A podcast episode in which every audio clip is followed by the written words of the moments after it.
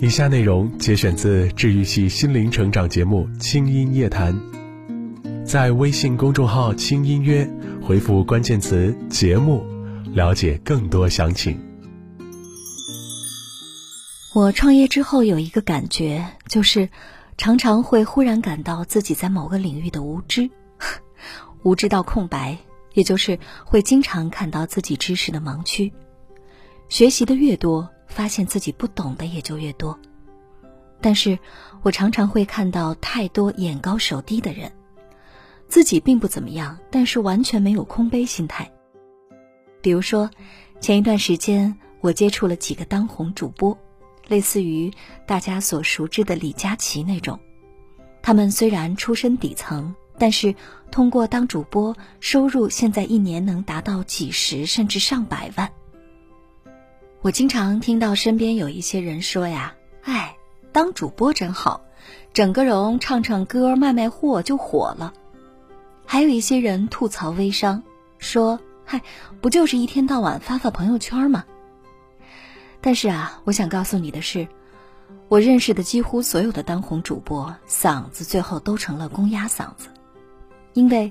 每天要连续不停的说八个小时以上，嗓子啊都累劈了。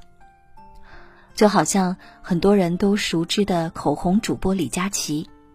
据说他以前在柜台上班的时候，每个月发六百块的工资，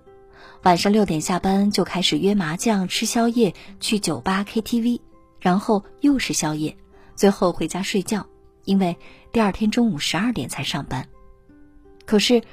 现在的李佳琦到上海三年的时间里，连上海的一次酒吧都没去过。每天晚上七点直播到次日凌晨一点，直播结束后卸妆总结，凌晨四点睡觉，中午十二点到下午五点选品，没有双休日，没有节假日。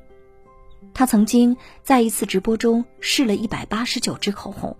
整张嘴唇像打了麻药一样失去了知觉。一年三百六十五天，他做了三百八十九场直播。其余所有休息时间，他只奢求能好好睡个觉。原来这世界上根本不存在躺赚这回事儿，任何辛苦钱都不好赚呢。所以呢，永远不要觉得别人赚钱容易。马云说：“希望天下没有难做的生意。”之所以有这个希望，就是因为生意难做嘛。难就对了。当你觉得一件事情很简单，却又对别人简单的成功嗤之以鼻的时候，什么都不要说了，去学习去做。如果你做的时候发现很难，说明你做对了，真的，难就对了。在心理学上有一个达克效应，是指越无知的人越会有迷之自信。当你觉得自己原来这么多的不懂，原来这么多的盲区，原来做成一件事情要这么难的时候，恭喜你，你就做对了。以上内容节选自治愈系心灵成长节目《轻音夜谈》，在微信公众号“轻音乐”回复关键词“节目”，了解更多详情。